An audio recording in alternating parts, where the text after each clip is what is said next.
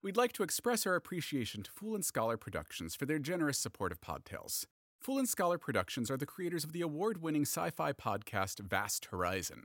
Join agronomist Dr. Nalira Eck as she embarks on a spaceship designed to populate a new solar system and wakes up alone on one of the ship's operating tables.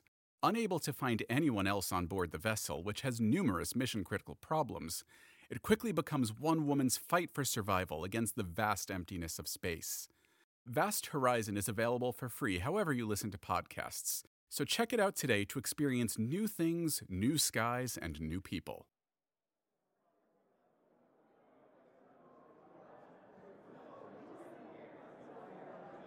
I've been meaning to listen to that.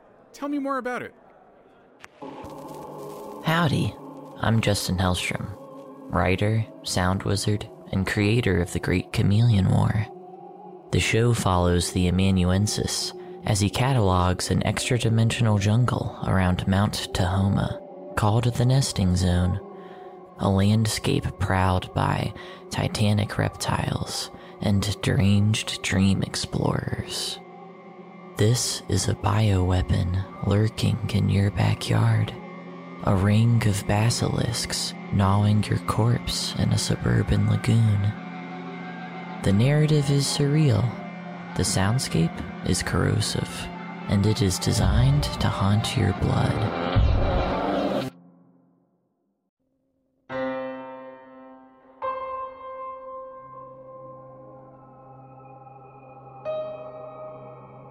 Lost Tape Number 27. Still Life with Sumatra Mandaling, Table, and Coaster.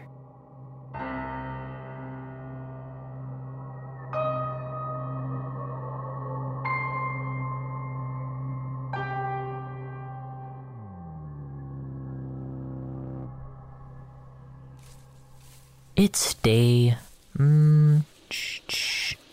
84 of my tour in the Great Chameleon War, and I've found a coffee mug on a table in the middle of a field. The mug is not of the novelty variety. No thermal designs that appear on its surface when hot liquid is poured inside. It's not shaped like a tiger or an alien, and it has no logo, words, or pictures on its ceramic finish. The coffee mug is plain white, has a square handle meant for picking up the mug so as not to burn your fingers when the drink inside is steaming like it is now. The table is wood, legs set in the grass. A turquoise epoxy streak runs down the center of the tabletop along its curve of wood grain. One of those you see all over DIY internet videos and boutique shops in the revamped industrial zones of big cities. Rustic, chic, furniture your mother yells at you for if you place a drink on its surface without a coaster, which the coffee mug does in fact have beneath it. A thin cork square, one of its corners chipped from an event so small, the whole collective memory of the universe most likely forgot to store its origin. There's one chair pulled out at the table's side, and I take a seat, prop my elbow up.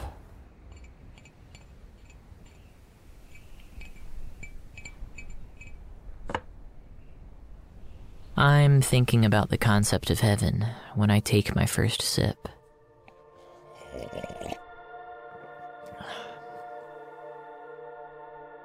If heaven exists, it's big, and time whirls infinitely across its boundary. Upon entering heaven, it would be understandable to become overwhelmed. So, of course, you would spend your early cycles of heaven with those you loved during your life, reveling in comfort and familiarity. Even if you died decades apart on the material plane, it's likely they'd arrive at the same time as you at heaven's entrance pit. Such is the nature and duration of our lifetimes compared against the infinite. You would explore jungles that span whole planetary systems, navigating vines that reach through space and orbit to ensnare moons and asteroid belts in great verdant crowns. You'd take long walks on a deserted beach, silver sand pouring out of statues with permanent sunsets reflecting off their polished, multi-mouthed faces. You'd hold hands with the eternal love of your life and feel their warmth spread through every conscious pathway your imagination was capable of conjuring. But forever is a long time, and eventually your hands would separate. You would walk around a marble column in a museum of inexplicable machinery, and your love would wander down a separate corridor. You would watch them go on their way while you went on your own, and before you knew it, you would be separated for what felt like 100,000 years.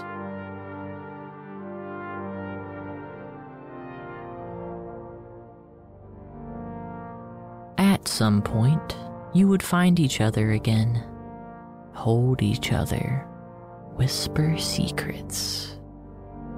But it wouldn't be the same. Your forms would be slightly different, altered by the influence and landscape of heaven. At first, just different hairstyles, maybe smaller ears, a change in voice and speech pattern.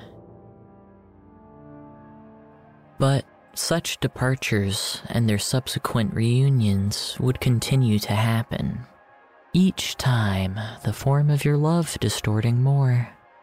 Extra limbs, no limbs at all, different colors, different shapes, one heart pumping blood, turning to more hearts pumping blood, turning to no hearts at all, circuits conducting electricity, an engine funneling steam, the minuscule gravitational pull of two dandelion seeds circling one another inside a glass jar. And maybe if you were strong, if you could remember everything about your relationship from before, you would still love them, still find a hand to hold when there were no hands left at all.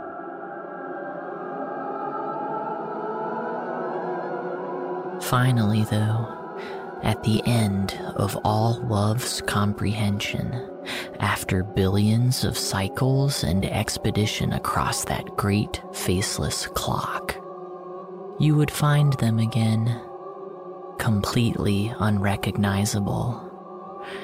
You wouldn't even know they were there at all. You'd walk to the top of a green hill and find a table, a coffee mug, not knowing that this was your wife, your husband, your best and only friend, a thinking thing with blood that once stood as the fulcrum of all meaning for you. You would drink the coffee, savor in its randomness, flip the plain cork coaster over, thinking there might be a message hidden on its underside. But there won't be, just the chipped corner, which either means nothing or means everything. If there's any understanding to be found, any last message of hope or loss or longing, it will come from walking away from the table, its pretty blue streak of polymer resin glinting like a long-forgotten river in the sun, a dark coffee stain among those ripples in the shape of two bodies, drifting lost and blind, side by side, but forever just out of reach.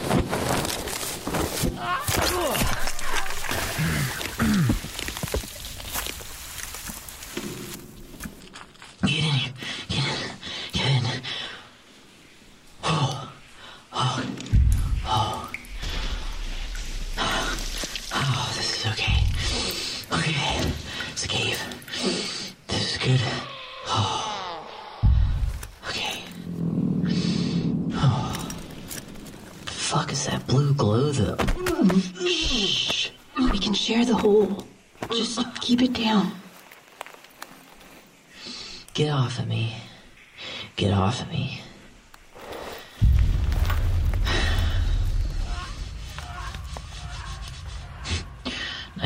Nice little cave you got here.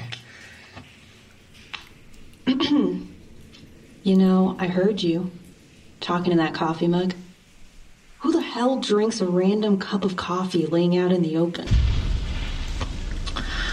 The way you say that makes me feel like I should apologize. But I'm not going to. Whatever. You want to see where that table came from? Peer into the cusp of heaven? That great, faceless clock? Alright, I get it. Sure. Just go ahead and show me, you big weirdo. Okay.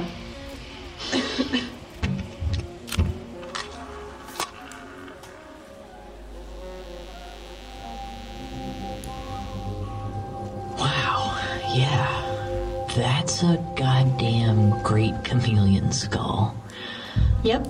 Still bioluminescent, too.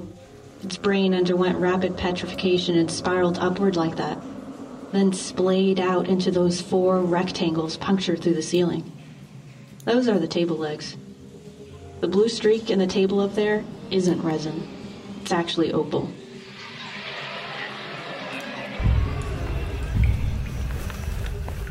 Has anyone ever told you you're a weird geologist? Paleontologist, actually. Yeah, shh. Listen.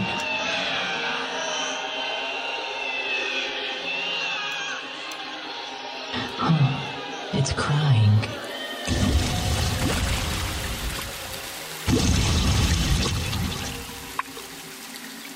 Careful.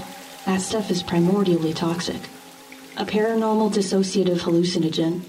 I've seen people evaporate after ingesting some, turn inside out and glaze into marble. Well, yeah, I've heard. A pharmacological Pandora's box, right? Pulls your spine out and lets it plane shift around a while without all the meat attached. I want to try it. So, you want me to babysit you? No, you don't have to do that. Just observe. Be a good scientist. Take some notes. Maybe sing me a lullaby if it looks like I'm being colonized by repressed intrauterine memories from my subconscious.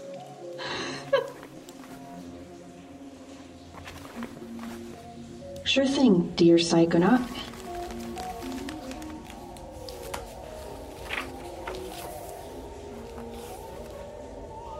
April 10th, 2020.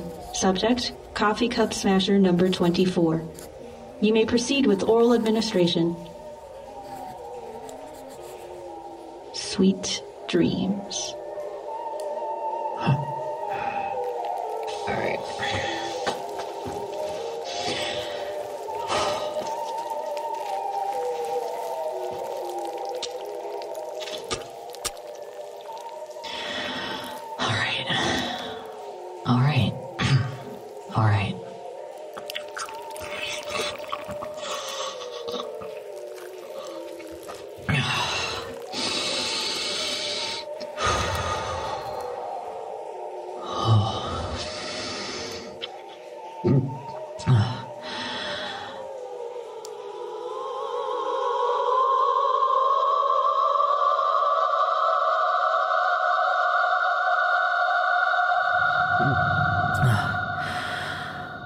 I feel it.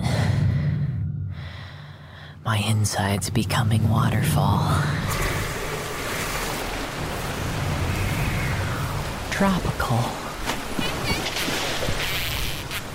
Dolphins, urchin impaled. Jellyfish plummeting down my throat. Tearing. Splattering on rocks. Yes.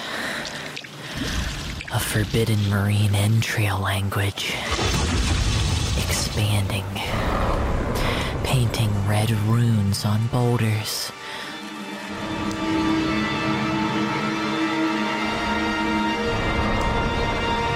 Darkness sheds its rough pelt. Cave dirt ripples to golden sand. Cerulean sky hues earthen walls. My hands. My hands are shrinking. My vertebra contracting. Clothes disintented. Words. Sentence no. Hard. Not form. Not good. No. Breast. Sundress, beer cans, sand castle, starfish, biting, foam salt, egret foam salt, lizards hatching. Gull speared. So many hatching. Oh. Carrying me infant out to sea and roaring surf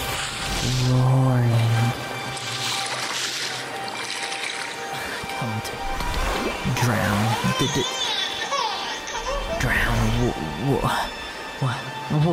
Wet.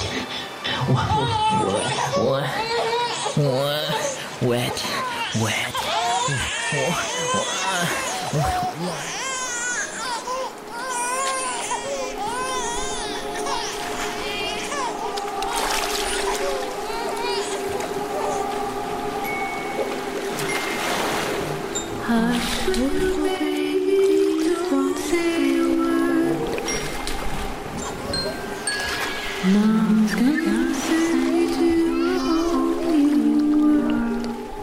past the waves and surf and foam to a wet, scary place where you're all alone. For eons and ages and 1,000 kings, you'll forget who you are. And if you still remember at the bottom of the sea, a two-headed mama's gonna sing you to sleep.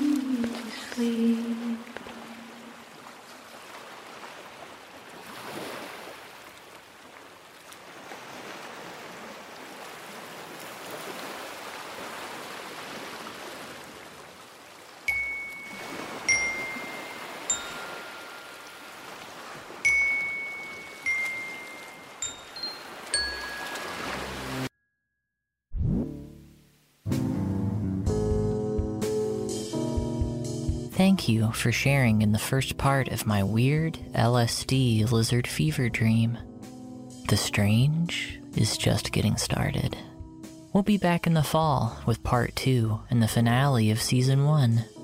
This season featured Emily Phipps as the arsonist and Romina as the paleontologist, with additional sound wizardry provided by Sean Barry and script notes from my lovely and talented roommate, Ben DeCorso.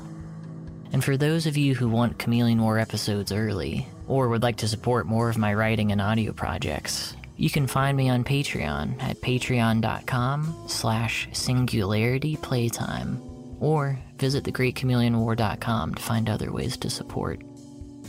To stay in touch with your dear narrator, follow me on Twitter or Instagram at scratchybananas.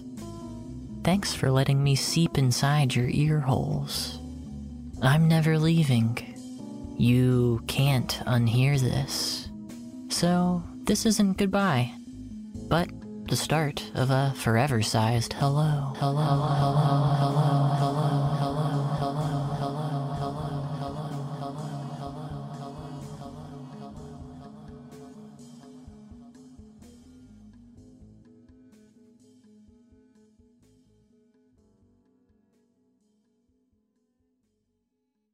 We'd like to express our appreciation to Fool and Scholar Productions for their generous support of PodTales. Fool and Scholar Productions are the creators of a horror fiction podcast set in the Arctic wastes known as The White Vault.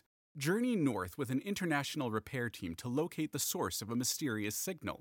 Trapped in the White Wastes, the team makes a dark discovery and finds that they might not be alone. What horrors lurk beneath the ice? Find out today on The White Vault. Available however you listen to podcasts.